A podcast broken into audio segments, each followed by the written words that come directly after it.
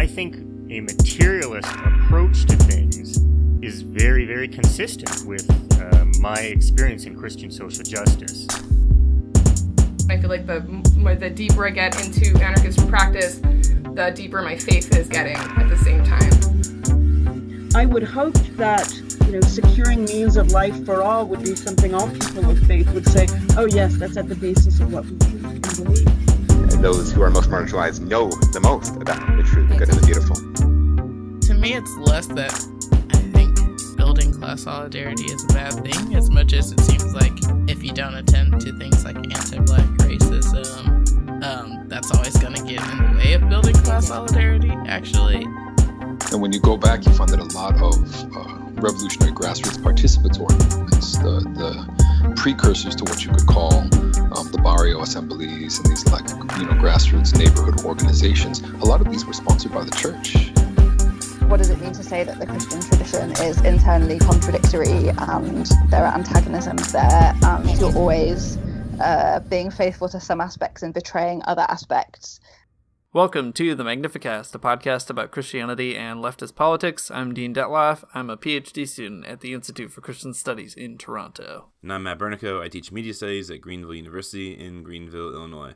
This week we are going to talk about the Socialist Party uh, in a minute, but before we do, we have to confess that we've run completely out of creative juices, and we're both just totally spent, totally exhausted. We're just uh, really, really juiced over here.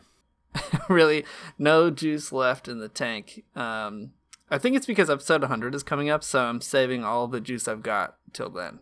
Yeah. Um, I've been teaching a really intense class over the last two weeks, so my juice has been going towards that, I guess, and I need to build up more. I feel like juice is bad, sort of. It's gross, right? In this kind of context. I need uh, more podcast mana. Uh, I need to get more podcast mana before we can do episode 100. I think. yeah, that sounds right. It is. Yeah. Pick up a few more globes, spend that in-game currency, get some more of that podcast mana. That's right. Hey, do you know what always refills my uh my Christian leftist podcast mana fuel tanks? Oh, I don't. I don't, but I'd love to know your secrets. yeah, um my big secret here is I just read christianforums.com. uh yeah, I can see how that would uh, regenerate everything in the tank. Um, you might be surprised because I too like to read ChristianForums.com. I'll be curious to stumble across your avatar at some point. yeah. Um, so I guess uh, this is the bit we're doing now. Uh, we're going to talk about ChristianForums.com because we found it and it's so rad. And uh, Dean and I have been on it maybe for like mm, a long time now, just reading the weird posts. But yep, that's right. It's a forum for Christians in uh, 2019, the year of our Lord uh, and the forums range from everywhere uh, to like bad jokes. Uh, I'm sorry, clean like clean jokes with no uh, big swears in them, all the way out to uh, Christian preppers, like communities of Christians who are prepping for the end of the world. It's pretty wild, man. I don't know, but it does definitely uh, make me feel better about, about my life, and I like that a lot.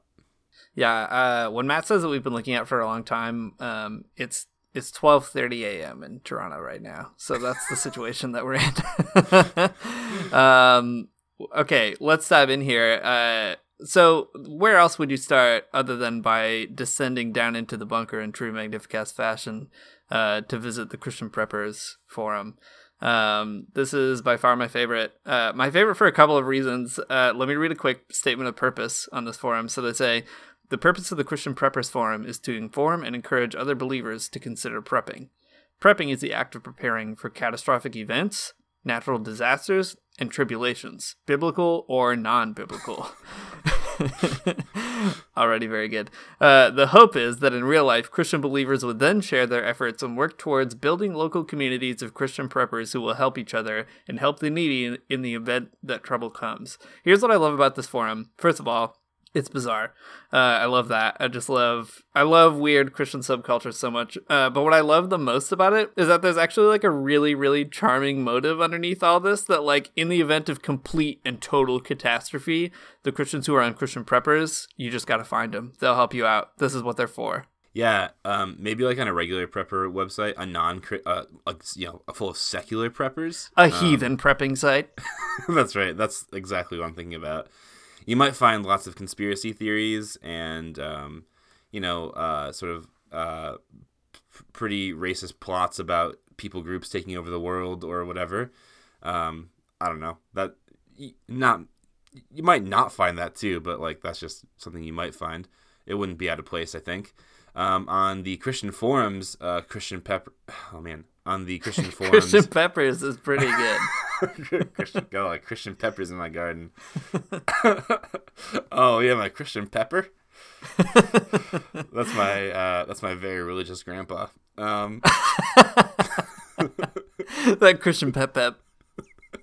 uh, the It's there- really getting be a s- away from us tonight. Could there be a subform that's just Christian peepaws? oh man. Well, okay, goddamn. Um, let me just start over from this whole this whole situation here. Okay, so maybe on uh, a secular uh, prepper website, you might find like lots of conspiracy theories and how to build like a functioning toilet from uh, stuff you find in the gas station or something. Uh, but on the ChristianForums.com, Christian Preppers subforum, you find really wonderful posts like this, uh, like this post from uh, user Southern Scotty, who is a well-known member and has over six thousand comments. Um, uh, anyways, uh, Southern Scotty posts. Uh, anyone else want to live in a cave? Uh, I love it. It's Yeah. so good. Uh, it's so good and actually pretty wholesome. So Southern Scotty goes on to say, "I've always wanted to live in a cave. We had one at our farm that was big and had a natural spring inside of it. I always dreamed of building a house in there and having a cascading waterfall in my living room. The temp would always be the same. You wouldn't have you." The temp would always be the same, and you'd have clean water right there. I always thought it'd be awesome, so I looked out. So I looked. Oh my gosh, I always thought it would be awesome. So I looked online at some of the amazing homes people have built in caves, and it's amazing. uh, and then, um, okay, the next commenter says, "I've always wondered what it would be like." And then the third commenter says, "Nope, never want to live in a cave. That'd be really weird." that would be really weird. Almost as weird as being on a Christian preppers forum in the year 2018. Yeah, it might be as weird as that. Yeah, could be. Um, there's a lot of really weird things about this website. Uh, I'm not um, okay. I, I'm not sanctioning sort of like anyone to maybe go and touch this eco this like ecosystem here. Um, I think we do need to sort of preserve the wholesomeness of this uh, for the most part. But uh, just go take a look at ChristianForums.com and just kind of like like you're going to the weird uh, internet Christian zoo or something. It's uh, a really weird situation.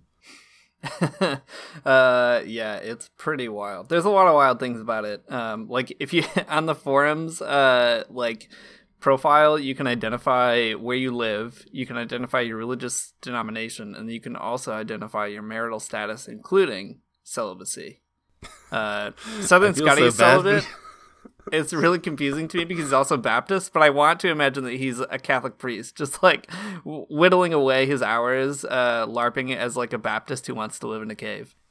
Yeah, this user, uh, Southern, celibate Baptist, forty-seven-year-old man with uh, Tom Holland Spider-Man, and he's like uh, trying to get people in this cave with him. So You know, we don't life. know that Tom Holland isn't a Baptist. We don't know that, and we also don't know if Tom Holland is or is not forty-seven and lives in Arkansas and is yearning to live in a cave. We just can't know. We don't. It's one of those things, you know. we never will. Uh, it's it's a secret that Tom will share at the appropriate time or will guard until he goes to his grave. That's up to Tom. It's up to Tom. Don't everyone don't pressure Tom. Stop tweeting at him about how he might be forty-seven, please. All right. Uh, well, I mean, if anything, this uh, this very brief um, dive into uh, Christian preppers and ChristianForums.com should tell you that you ought to leave us a couple of iTunes reviews uh, or something to give us some content to get us going. Because left to our own devices, we're obviously not capable. Um, speaking of though, episode 100, like I said earlier, is coming up in just a few episodes, and we are we're gonna try our hand at theology, but the Magnificast style. So if you're into that, send us some some good theology questions that we can banter about for a little while. Um, we'll bring our complete and total expertise, which amounts to literally actually zero. Yeah, I mean, if you ever ever had like a question about theology and you definitely want some people who aren't experts to answer it, this is your time to ask it, I think. And you'll get our own sort of, you know, skewed sort of like family guy kind of humor in it. that twisted sense of humor, that offbeat, offbeat, no FCC style humor. That's right. Um, we'll definitely have to like probably bleep some of it out because it's just gonna be full of cusses. Yeah, HBO on Fox. That's us. cool. Hey, let's do some other stuff though. That's not this. yeah, that sounds good. So in the very last episode we did, we uh, read some stuff from Jodi Dean, kind of dug into the party structure to figure out like what communist parties are supposed to do and like why they might be important. We also tried to figure out like maybe where Christians fit in, uh, like with a party kind of situation and like whether or not they could or they should or whatever. Um, in this episode, we're going to take a look at um, an article that kind of explores that question more historically. So we read Dan McKanan's article, The Implicit Religion of Radicalism, Socialist Party Theology, 1900 to 1934. And uh, we're to just like talk a little bit about um, what Dan McKanan saw um, within the Socialist Party of America and um, how Christians played a part in that in that particular leftist party. Yeah, uh, this is really exciting for me to talk through also because I'm teaching this in the class that I'm teaching um, on Saturday. So, good chance to go over it a little bit and maybe give people a sneak peek of what's happening in that class. Um, so, what's great about this essay, I think, is that uh, McKanan has this knack for like summarizing a ton of historical data into digestible ideas or themes. Um, and in this case, he identifies three. So he says that the theology that is part of the Socialist Party or that kind of emerges from it um, can be sort of understood as as having these three essential like recurring features. Um, so we'll talk through each of them in a minute here, but just to get them all on the table up front. So he says it's defined first by an acknowledgement of social sin. So there's like a social aspect, not just an individual aspect to sin. Uh, and then alongside that, that socialism is an integral part of the Christian message of salvation, um, which they, some of them sort of use the language of uh, building the kingdom of God on earth by establishing a cooperative commonwealth. Um, so it's this kind of Christian vision of socialism as the answer to that social sin. So that's the first theme. The second theme is that Jesus is a socialist. Not that he is compatible with socialism or that he would have hung out with socialists, but that he is one. So, really strong claim. And then the third theme is kind of a weird one. Um, it's this idea of universal religion that socialism actually becomes a religion that supplants or transcends or supersedes Christianity. Uh, that's for sure the most complicated part, but we'll get into it here in a minute. Yeah, each of these themes, um, I think, are things we've talked about on the show before, but this is kind of a way to historically situate them, at least in some way. So, um, okay, I guess we can start here. Um, the article starts off kind of uh, where Dan McKanan is framing like what exactly his project is and why his project is, um, you know, looking at the specific time period and the specific party. So uh, Dan McKanan starts off saying this My own focus will be primarily on party activists who lacked a formal academic base and whose denominational ties were tenuous. A close look at the published theological reflections of these individuals reveals that they were thoroughgoing social gospelers, every bit as committed to a social interpretation of sin and salvation as the tradition's better remembered academic representatives. At the same time, Socialist Party activists typically place more emphasis on the themes of Jesus as a socialist and the emerging universal religion than did social gospelers whose primary professional loyalty was to the denomination or seminary. So, okay, just right from the bat, you can see exactly what Dan McKanan's going after. Dan McKanan is a very fun name to say. Um, just want to say that right now. I love saying it. Um, anyways, but you see what he's he's going after, right? He wants to look at these people who are part of the Socialist Party of America, um, who uh, who have like this sort of like social gospel understanding of religion, but like they have a commitment that's even more than that, that they're actually socialists. Yeah, I think uh, one of the, one of the things that's really neat about that is that he tries to distance them from the social gospel folks, while at the same time saying they're part of that story. Um, so, like he says, they're thoroughgoing social gospelers, right? In the same way that other people like Rauschenbusch or Niebuhr or whoever would also um, be social gospelers but uh, they end up kind of because they end up like actually aligning with an institutional moment on the ground through the Socialist Party. Uh, they don't get kind of remembered in the same way that some of these other social gospel folks do, who are, I guess, more naturally part of like the reproduction of the academy or the reproduction of professional theology. So this is like uh, a bunch of emergent um, theologies on the ground uh, that end up kind of being, I think, um, I think that he's right to say that they get sort of misremembered or or forgotten altogether uh, in light of some of these other more like high profile institutional social gospelers who don't like the institution of the Socialist Party, but do like the institution of their own kind of churches or the academic uh, environment of churches. Yeah, it's a cool take. Um, I really appreciate um, someone going after the you know maybe non-official theologies or the the theologies coming from people who um, don't uh, yeah whose whose denominational ties are quote tenuous. I think those are the interesting ones um, that i think i'm more interested in at the moment anyways. So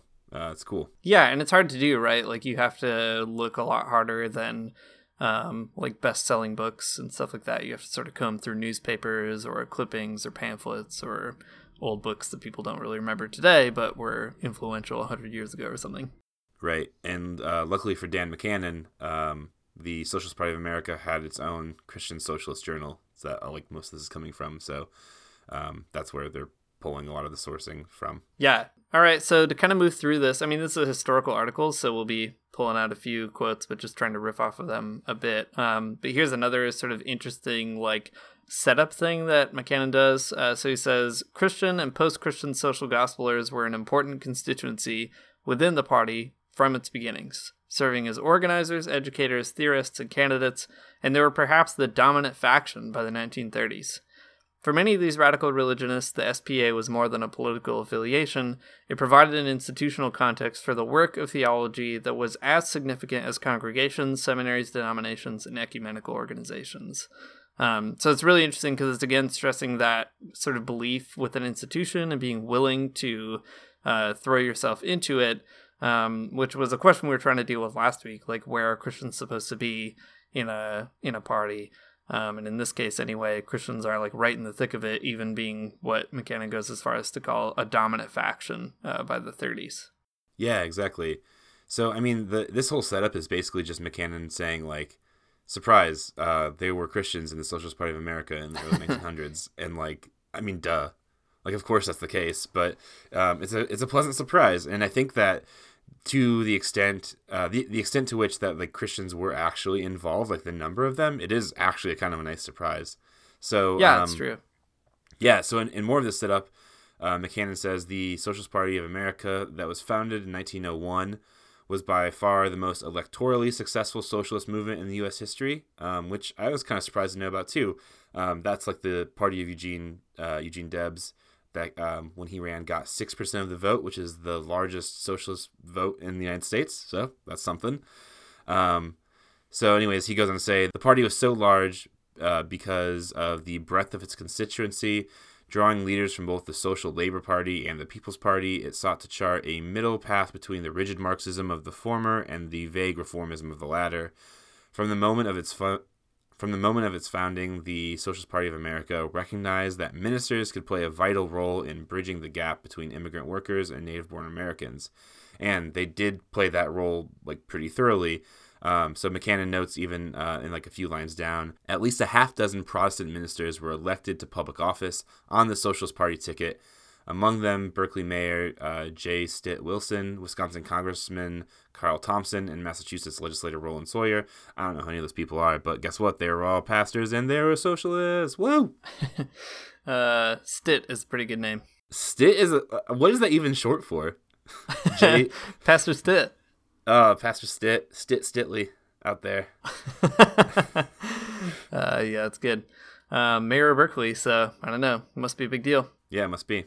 Yeah, I think that's really good though to emphasize that like not only was the Socialist Party really successful, um, and not only did Christians become a, an important part of it in the 30s or whatever, but they were there at the beginning in really big ways, right? Uh, they were often I mean, it's something we've talked about in the past, like when we talked about George Washington Woodbey and stuff. Like pastors often performed a really intriguing role, I think, in the Socialist Party because they mediate all kinds of different communities and constituencies.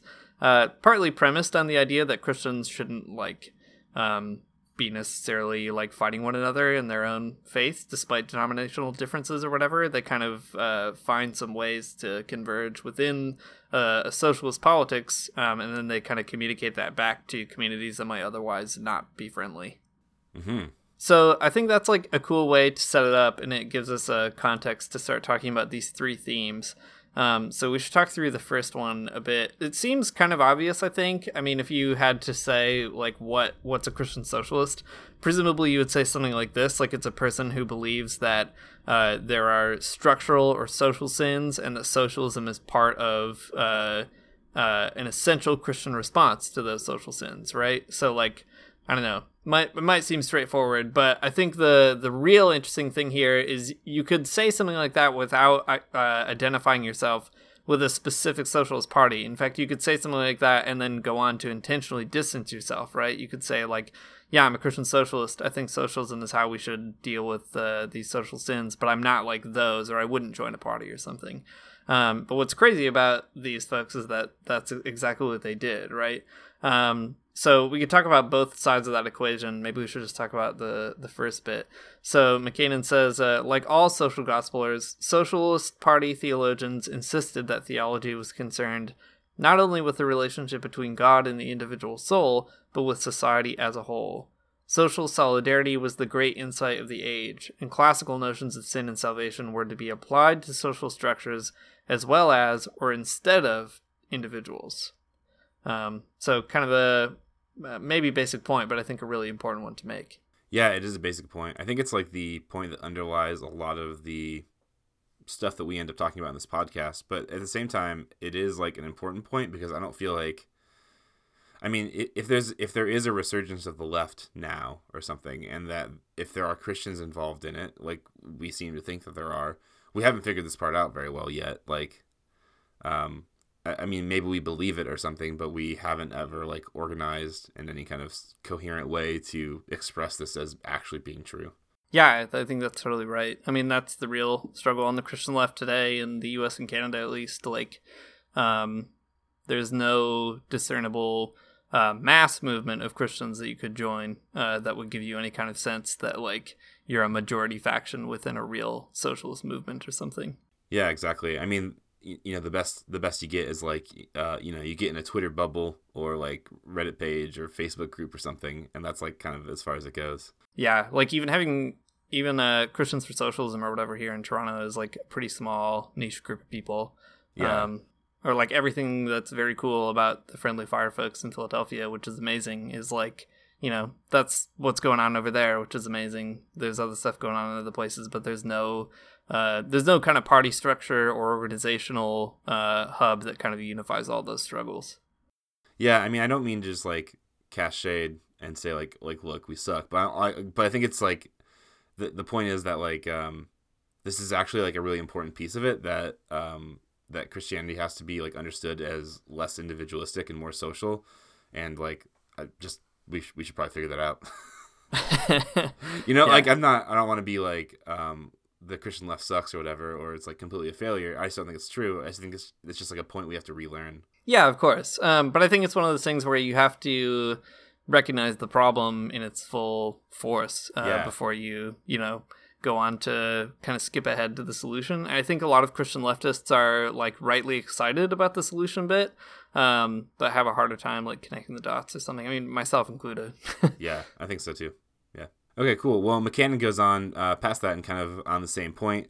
Um, he says uh, Socialist Party theologians nuance their understanding of social salvation by insisting that capitalism as a whole, and not only its abuses, was a form of social sin and thus incompatible with Christianity.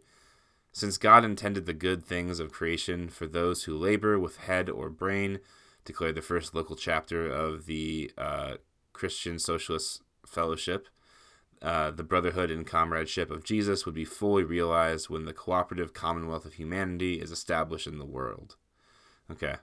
There's a lot of nice stuff happening here, but I think still like the same point stands. It's just like um uh, like understanding um, understanding capitalism as a type of social sin just seems like it has to be more than like an understanding or a theological point, but it has to be more of like a, a matter of organization. So, out of the uh, Socialist Party of America came these like other sort of like smaller groups that were um, I don't know they're not like like maybe a caucuses or other sort of like groups within the organization that were more geared toward geared towards Christians.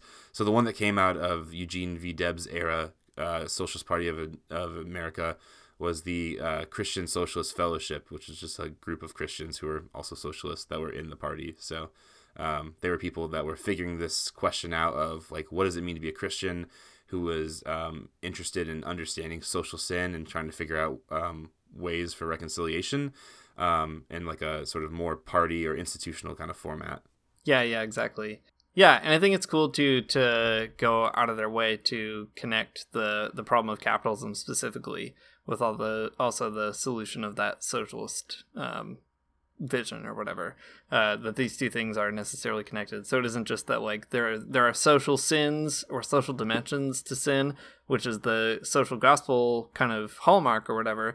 Yeah. Um, but that you know you could you could name an entire economic system as being sinful uh, and like a specific one right and then you could turn around and also advocate for a program that would change that in its entirety which would mark a certain kind of distance from some social gospel folks not all of them obviously but some of the big ones wouldn't go that far Yeah, I don't want to like skip ahead too far at the, at this point, but like um, at the end of this article, Dan McKanan says uh, he lays out some ways that these like themes are still around, and I think that this like the social salvation and social sin kind of theme is definitely still around. I mean, it's something that I would definitely hear in my own church. for sure Um, but uh, the thing I would not hear is that like yeah, so like join the socialist party. That's not part of it. I wouldn't hear that part. uh, all right, so let's talk about that second theme. So the second one is that Jesus is a socialist. I'm less thrilled he- about this one. yeah, yeah. No, we'll we'll definitely dig into it. Um, so uh, it's not just that Jesus is like into socialism or would like socialists or whatever, but that he is one himself. Um, so here's a quick uh, quote. So McKanan writes, spurning the nuanced, multifaceted picture of Jesus favored by academic Bible scholars. Uh, they did not hesitate to declare flatly that the Bible is a socialistic book and that Jesus, the great proletarian, was a socialist. Jesus belongs to those who labor, declared Harvey D. Brown, uh, while Eugene Debs himself insisted that Jesus was a carpenter's son who taught what socialism teaches. Um, so that's like obviously an intervention in a rhetorical kind of game. Um, this is something we talked a little bit about with uh, Heath Carter a, while, a while back during the discussion we had with him about his book Union Made. Um, but I think it's a really interesting intervention in that rhetorical game, right? Like they're trying to claim Jesus' legacy for themselves unapologetically. Uh, but Matt, I know you've got some some beef with that move. Yeah, I get it. I get it as a I get it as like a rhetorical move, claiming Jesus as a socialist. I mean, but it's like what people always do with politics is like, well, Jesus was a Democrat or whatever. It just Right. seems it's just like it's just as silly as saying that. I think, not that okay. I mean, I think that we can say a lot of like qualitative things about Jesus's politics. I think that's totally true. And I think that we can say that Jesus was like a worker because that was probably true too. I mean, not probably, like definitely, huh? Um, And he had he had a lot of things to say to workers. He had a lot of things to say about property and a lot of things to say about private property, and like that is all totally true. Um, but like you can't say Jesus is a socialist because like capitalism didn't even exist yet or something. Like you know, like it just seems like it, or if if Jesus is a socialist, it's not. It doesn't mean the same thing in that context as it does in this context. Like Yeah, yeah. the the kind of time and place that Jesus is is different, and like socialism as the Socialist Party of America does not exist as such. So like, is Jesus a proto socialist or is Je- Jesus like a primitive communist? Like, yeah, like that's fine. I could get down with that. That's maybe a better description. But just saying that Jesus is a socialist is a rhetorical term that makes me just kind of roll my eyes because I don't think it's like very good or like helpful even because it's just like it's just one more way to demarcate like Jesus as belonging to this political party or whatever and uh I don't know it just it just does more harm than good or it makes the conversation more complicated than it needs to be. Yeah, no, I think there's something to that. And it's also, I think, important to ask why you would need Jesus to be a socialist. Yeah. Um, because like you don't. And if you feel that you do need Jesus to be a socialist to get Christians on your side, like I think that there's a little more political education that you have to do with those Christians probably. Um, Mhm. because you shouldn't be a socialist because Jesus was one, honestly. I mean, it's it would be cool if he like came back or whatever and he was like, "Hey, you ought to be a socialist in in this way or something like that." But you should be a socialist because of like that first point, the earlier point, I think, um, that you recognize that there's like a social sin going on if you're a Christian, uh, and to remedy that, you need like an entire kind of re um, you know remaking of the social terrain or whatever uh, rather than saying well jesus would would be a socialist or was a socialist therefore i'm one uh, it's just kind of like an unthoughtful way of of closing the gap i think you're right about that Yeah, it. I don't know. It just, it, you know, if someone like if you got someone in the, in the door of the party meeting because, like you said, Jesus is a socialist, like you'd have to have like a really long and like awkward conversation later when actually had to walk back most of your claims. Yeah yeah that's right It's like, oh, okay, cool. Jesus was socialist. That's great. Um, oh yeah, like show me where where he starts talking about industrialization and the proletariat and stuff. Tell, uh, where is it? Where's that at? it's just like, oh, sorry, I meant these other things by it. yeah and it, I don't know. It seems unhelpful. Like just it's it's fine rhetoric, I guess, but just unhelpful. yeah. All right. Well, uh, what do you think about this? Here's a little bit more rhetoric that we can talk about. Um, so McKanan writes, uh, sort of describing the the uptake of Jesus in the party. Um, Jesus' task was uh, simply to restore the Mosaic Code. He did so as a class conscious teacher, committed to the principle of from each according to his capacity to each according to his need. Like the anarchists, Jesus threw a bomb into the Roman conception of the state, though it was a bomb of love a significant concession since the party was in the process of expelling IWW anarchists. uh, very important line. Um, yeah. Uh, but one one of the theologians backpedaled by explaining that Jesus was too identified with the poor and lonely to be captivated by mendicant approaches to social reform. Instead, the socialists can well claim that were Jesus here today, he would be one of us. So, making a little bit um, a little bit more of that distance there, I think.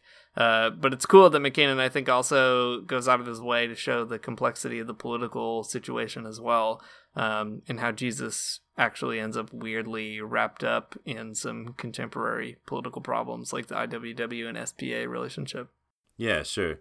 Also, uh, Jesus as class conscious teacher. I can get down with that. That's okay. Yeah, yeah, that sounds right. It does sound right. That's he was. He thought a lot about class. So there you go. uh, Jesus was a class conscious teacher, though, is not the same uh, thing you could print on a t-shirt as Jesus was a socialist. yeah, I mean, you could put it on a T-shirt, and I'd yeah, buy it. but I'm like also not very, you know, fashionable. So, Uh, ben Wildflower could put it on a t-shirt. I could not. oh dang, he could, and he'd make it look good. That's true. All right, let's move to that third one, the last one. Um, This is the weirdest one, one. It's really weird, and it is definitely like I don't know. It's one that is really hard to fully embrace, uh, as though you have to. Obviously, you don't have to, but it's a hard Yeah. one to like sympathize with, even. Uh-huh. Um, so the idea is that socialism would become a uh, a religious way of transcending Christianity into a true religion. So socialism is the true religion beyond uh, Christianity. And I mean, there's some historical points that make a lot of sense of this. Like, this is something that's in the air around that time. Um, you know, you could, if you know much about like American transcendentalism or even just kind of American spirituality in general, like, there are all kinds of people trying to figure out like a more universal religion or universalizing form of religion. And in this case, it just happens to be socialism because that's the, uh, you know, the politics they're all working with.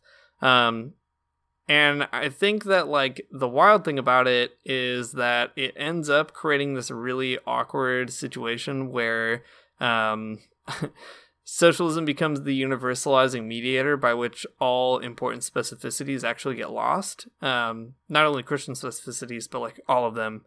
Uh, and we've talked a little bit about that danger in this podcast before, but I think this is like a weird way in which the danger actually gets, uh, like the danger comes through the vehicle of Christianity in a really unsettling way. Yeah, it's kind of like well, okay. When you and I were starting to talk about this before we were recording, uh, the the phrase that we kind of came up with was social supersessionism, in the sense that like um, you know uh, Christianity will be emptied of its sort of like ethical and political meaning, that like uh, understanding of social sin, and um, you know you'll, you'll do away with all of the other stuff that's like too weird for you to deal with as like a materialist or something.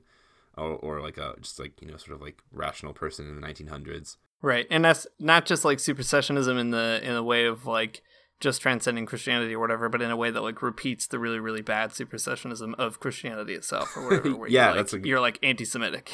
right. I think that's a good point and i think i hate it. I think that's I think that's the worst idea. Um i mean it's also this trope of like transcending christianity um like and getting rid of the weird stuff and just taking sort of like the social ethic is not like a new trope i think. I mean we can probably find all kinds of examples um where people have like made like a rational jesus that doesn't have you know the miracles or whatever. But like what i hate so much about it is that like getting rid of the weird stuff in Christianity. And but when I say weird stuff, I mean like I guess all the supernatural stuff or all of like the you know the real spiritual stuff or something. Like if you get rid of that, like a lot of the social ethics stuff doesn't really make sense, or it loses some of its like dynamism um, when you do that. Like if you if you wanted to just like uh, supersede Christianity with like a socialist ethic that is informed by like Jesus the socialist, then like you get a really weird thing because like you don't even get married. You can't even have the Magnificat if you like do that, right? Or you can't even have like bread like bread and fishes if you do that. It's just like so much of this like so much of like who Jesus is as that class conscious teacher doesn't make sense unless you have like who Jesus actually is within the context of Christianity and the context of Judaism.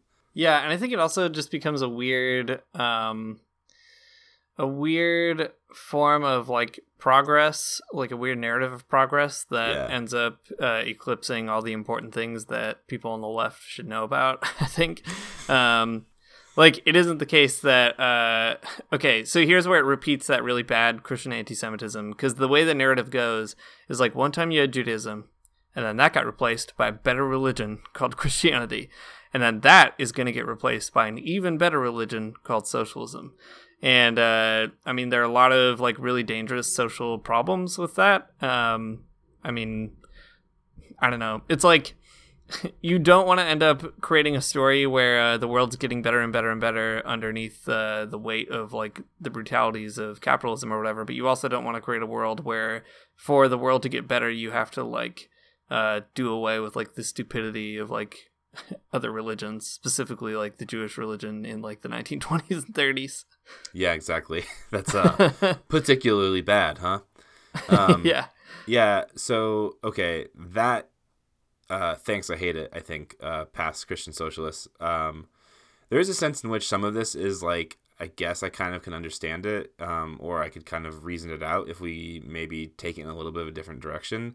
Like if you think about it in different terms, though, like Jesus versus like Jesus the socialist kind of person, um, maybe in all of his Christian specificity, uh, but versus like the idea of institutional religion or the type of like shackles that institutional religion can like possibly put on like a real wild and radical Jesus, like that makes some sense instead, right? Like that's one way of thinking about it, or like or a Christianity that is socialist that is like um, moving against the idea of like congregations or not congregations but denominations like maybe that could make sense too because because that type of transformation i think we can maybe even find today. Even though it's not socialist we could find that con- that that transformation of of church uh, being about denomination and theology and tradition uh, and moving toward you know some different kind of direction where church means something different than that Yeah, no, I think that makes a lot of sense. And that's actually what uh, Herbert McCabe talks about that, right? In the class struggle in Christian love, that if there's going to be another reformation, it has to come along class lines because the doctrinal differences aren't really important. Um, they're Yeah. not antagonisms in the way that the class antagonism is is present. Um, so sure, like there's definitely an element of that. Um, and the, the sort of Jesus the socialist versus like all the, the hierarchies or denominations that try to tame Jesus or something. I think you're right to point that out. Yeah. Um, but yeah. I wonder. This is like a question that I don't know how to answer, so it's probably dangerous for me for me to say it right now.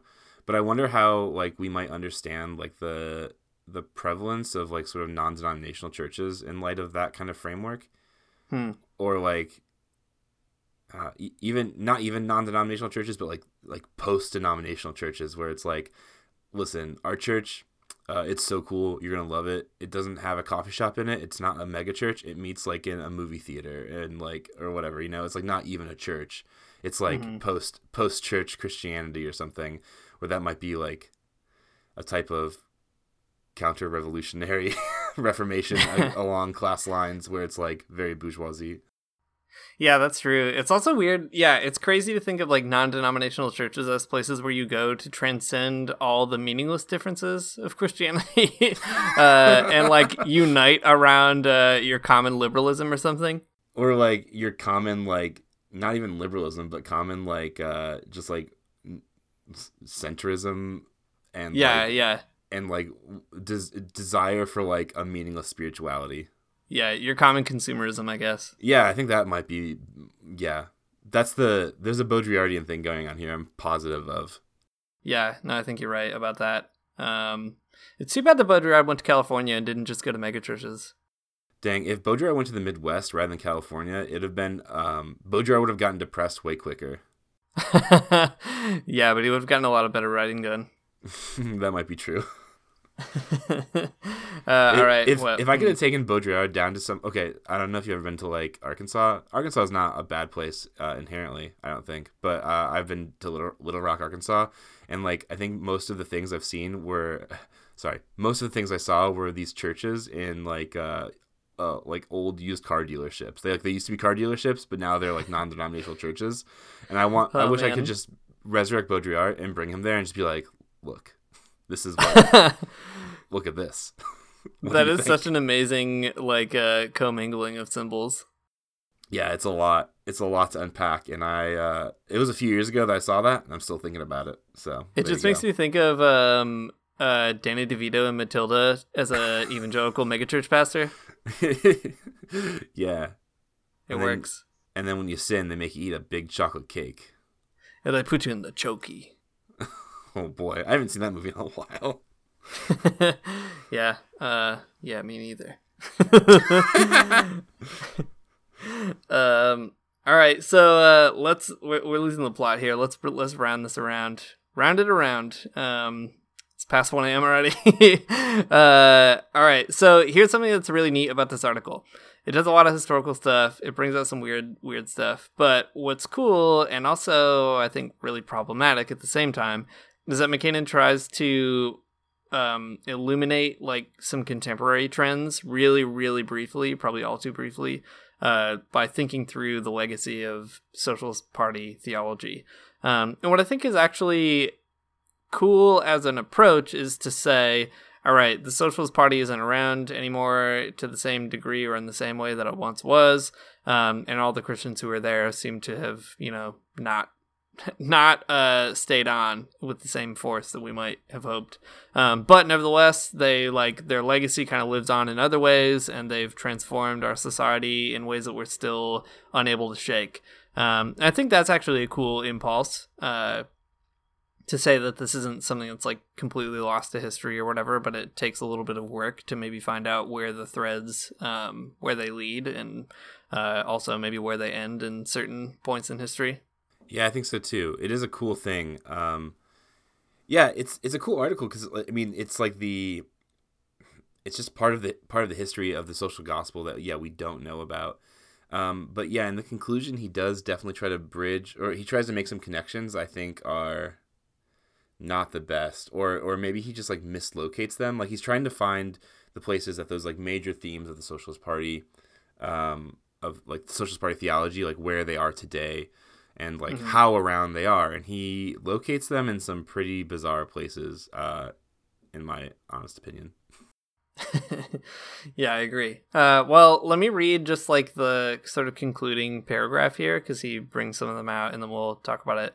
Uh, so just a minute because it's kind of a it's a few lines.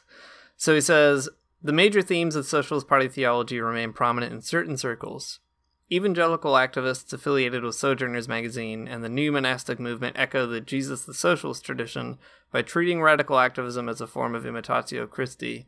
While the desire for a universal religion is evident in the spiritual but not religious activists attracted to the network of spiritual progressives, as well as much of the women's spirituality movement. Many Catholic worker communities and communities that identify as in the tradition of the Catholic worker uh, include a bunch of people he goes on to talk about. Yet the particular theologies implicit in these identify or identities have not received as much academic attention as the liberation theologies that emerged when Reinhold Niebuhr's academic and denominational admirers verged back to the left. The imbalance is understandable. Academic historians of theology naturally begin with the history of academic theology, but will not fully understand the diverse logics of religious reasoning until we have plumbed the depths of Socialist Party theology and its many analogues. Uh, so let's start from the bottom and work up because uh, Mm-hmm. I think the bottom is actually a very good point. Yeah, it's weird how like I think everything he's saying is right except like the few the few examples he uh, pulls out. yeah, exactly. That is what's so strange about this article. Like, uh, what he's advising is extremely good advice. Like, don't just start with the academic canon of social gospel Christians or uh, or progressive Christians. Um, you've got to look a little harder, and maybe you have to look at like socialist institutions and then find out where the Christians are rather than the other way around. Like find out where the Christians are and then see what social in- institutions they get involved in. Yeah. I think that's like extremely good and and the right approach. yeah, I think so too. Yeah, one hundred percent. Okay, but the weird part.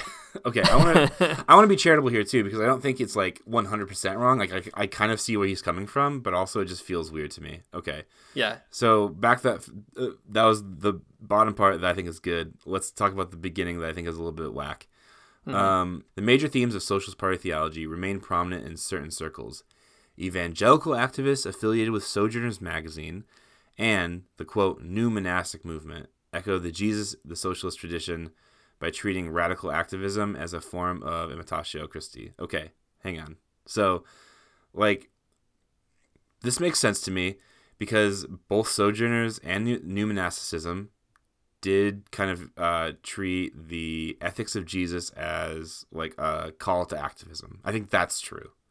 Mm-hmm. Um, Sojourners definitely did that. New monasticism, I think you could say, is about that in some ways. Um, I mean, Shane Claiborne, I'm sure, has shown up to a few um, protests in his day. That wouldn't surprise me at all.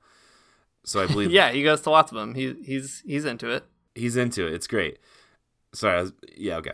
Uh, anyways, the part that seems like weird to me though is that the Sojourners magazine or New Monasticism um, echo the Jesus is the socialist part of the tradition. So, Right. like, I believe that they are interested in activism, but I don't believe that they're interested in socialism in a really robust way. Like, I, I don't know. Um, I'm not an avid reader of Sojourners, but I do kind of like get the feeling I know what they're about just by kind of reading the amount I have read. And it seems like you know Sojourners is maybe more of like that that good sort of like crunchy left liberalism um, uh, of like the best types of churches or something you know that are interested in um, in activism. I, I mean, I uh, also want to give the provision too that I think uh, since Daniel Camacho is now in charge of the Sojourners online magazine and uh, and John Thornton is, he's is one writing- editor, but right and, and, and john thornton's out there writing all those enneagram articles like maybe it's different now. But like you know i don't think it's super true. Yeah, yeah, yeah. No, I think that's right, and it's also it, it is the the Jesus the socialist thing is what makes all the difference, right? Because Yeah, he says totally. like that's what characterizes socialist party theology. Uh, but I would guess like I mean I could be wrong, but presumably if you asked like the Shane Claiborne who wrote the book Jesus for President was Jesus a socialist in the way that Eugene Debs is a socialist, he probably would have said no. Is my assumption. Yeah. Uh, and he like wouldn't be wrong to say it. Uh, it's just that like it's a completely different vision of the politics of Jesus. Um, like people in the Socialist Party were not reading. Um, just thinking, what's his name? The pacifist guy, Howard Yoder. John Howard Yeah. Yoder is uh, Howard Yoder. Uh, how good old Howie Yoder. Um, they weren't reading like his Politics of Jesus book and then kind of extrapolating a politics out of it. Um, they were like participating in socialist politics and then thinking about Jesus in light of it, which strikes Yeah. me as kind of the complete reverse. yeah it's different because like shane claiborne's like you know the the point is that like you know um people who are engaged in you know quote politics of this world you know wouldn't ever want jesus as president or something like that right? Right. whereas the socialist party they have a sort of theological approach and kind of a christology that's like yes we do. Yeah, exactly. because and he looks is- like Eugene is one of us. Yeah exactly. He looks like eugene v. Debs. So i don't know. It seems like uh, on the one hand i, I understand what uh, dan mckanan's after at this point but i think that it's just like a weird connection that doesn't actually quite connect Yeah, it's a really weird thing because it undermines something that he says earlier in his article, which is basically like a lot of academic people look at the social gospel and they think of all these people who are tied to like these institutions, whatever, and they have maybe a, a more um, like a softer version of a radical Jesus. Whereas we should be looking at the Socialist Party, and it's like, well, I totally think that he's he would be right to note that the social gospel lives on in Sojourners and the new monastic movement. Like that, like no no arguments there. Yeah, but Um, like the official but- social gospel story, you know, not Yeah. the uh, not the one he lays out here. Exactly. So I don't know. It's a weird inversion. Um, okay, but I wait, let's he's- add this in really quick though too. Yeah. Uh, Dan McKanan does say that um, the Catholic worker also, um, you know, echoes that that Jesus is socialist, and that's probably true. Yeah, yeah. I mean, for it's actually like actually very true. I don't know. We've talked to Joe Kruse before. We know he, he's like, and yes, that's true. There. yeah, it's good. Um, I think though he also he also has a weird thing when he tries to connect the um, like universal religion trope because he says that that categorizes the network of spiritual progressives and much of the women's spirituality movement. That's a very nebulous thing to say. Um, but I think what's weird about that is even in those cases, like if you're spiritual but not religious as an activist, that's not the same thing as saying socialism is the religion, the true universal religion that will eclipse all other sort of faith traditions. Yeah, I like, think so. It's pretty different, actually. yeah, like sure, like they inherit a certain kind of like American spirituality maybe or, you know, I don't know, like they they have some kind of tie to like this transcendental uh like new thought or theosophy that also feeds into the socialist party um but it isn't the case that the socialist party lives on in those movements because like as far as i know they don't really have anything to do explicitly with wanting a socialist party institution there are socialists in them or whatever but i'd be pretty surprised if they described socialism as like th- their own true religion or whatever as on on the whole or something And it would it would be so wild if that. I mean, if, if that is the case, and we're wrong on this, like that is. Uh, I would love to know more about it because like it'd be the funniest and weirdest thing to people who are like interested in like yeah like new thought or theosophy, and they're like, but also materialism. yeah, exactly, exactly. Yeah. Uh, and also, like, if we're wrong about it, please tell us, because that would be great. yeah, and yeah, well, okay. I'm I'm open to knowing. I'd be I'd be if there's some kind of like weird 1900s uh yeah theosophy socialism mashup, I would love to know about it. It would be very yeah, fun. yeah. There is some of that actually. Um, Oh, yeah? yeah, I'm reading a really good book right now uh, as background for the class that I'm teaching with this article in it, um, called uh, "History of Marxism in the United States." And he makes this really awesome argument that what catalyzes socialism in the U.S. isn't like the discovery of Marxist science or Marxism and Engelsism, but uh, rather it emerges out of an American spiritualist tradition, uh, and then the Marx stuff kind of comes on later as like a helpful device to sort out a bunch of the weird utopian stuff that's going on in like the 1800s, 1900s. Huh. Yeah, and actually now that you say that too, um, Elizabeth Cady Stanton was like a she was like a democratic socialist, if you know who she is. She was like um like a really popular sort of suffragist person and also a person who was really interested in like that early um like women's like Christian women's movement. But she uh, Mhm. ended up being a socialist and also has like some weird other like stuff going on in her life too. So I guess it's like um, you know, it's it's out there, I suppose. Listen, I, Yeah, we just yeah. said if, if it's out there and we don't know about it, tell us. But look, I think we know about it. I guess. uh, all right. Well, uh, I think this is probably a good time for us to wrap it up. Um, it's like it's so late that we don't even need transition music to get over to the outro. That's how I feel about it right now. Yeah. Um, we don't need any at all. uh, all right. Thanks for listening to the Magnificast. Uh, if you like what you heard, you can find us on Patreon at patreon.com slash the Magnificast.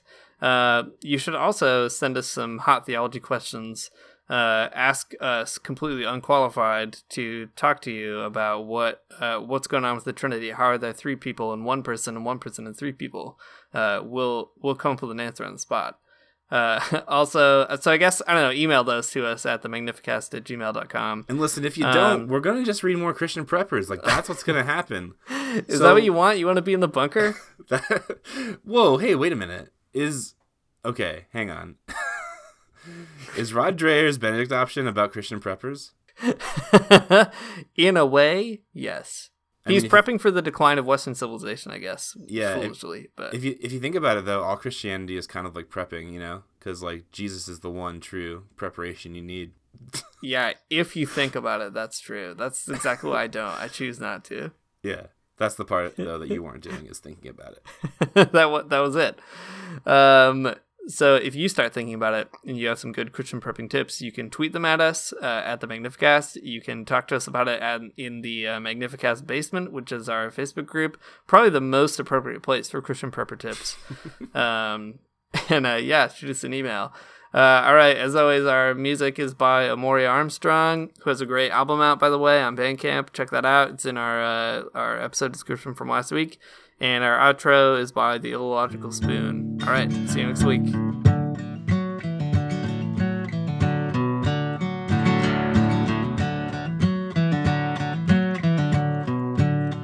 I don't wanna get up for church in the morning, church in the morning, souls alive. Heaven come to earth and there won't be no church. We'll meet down by the riverside.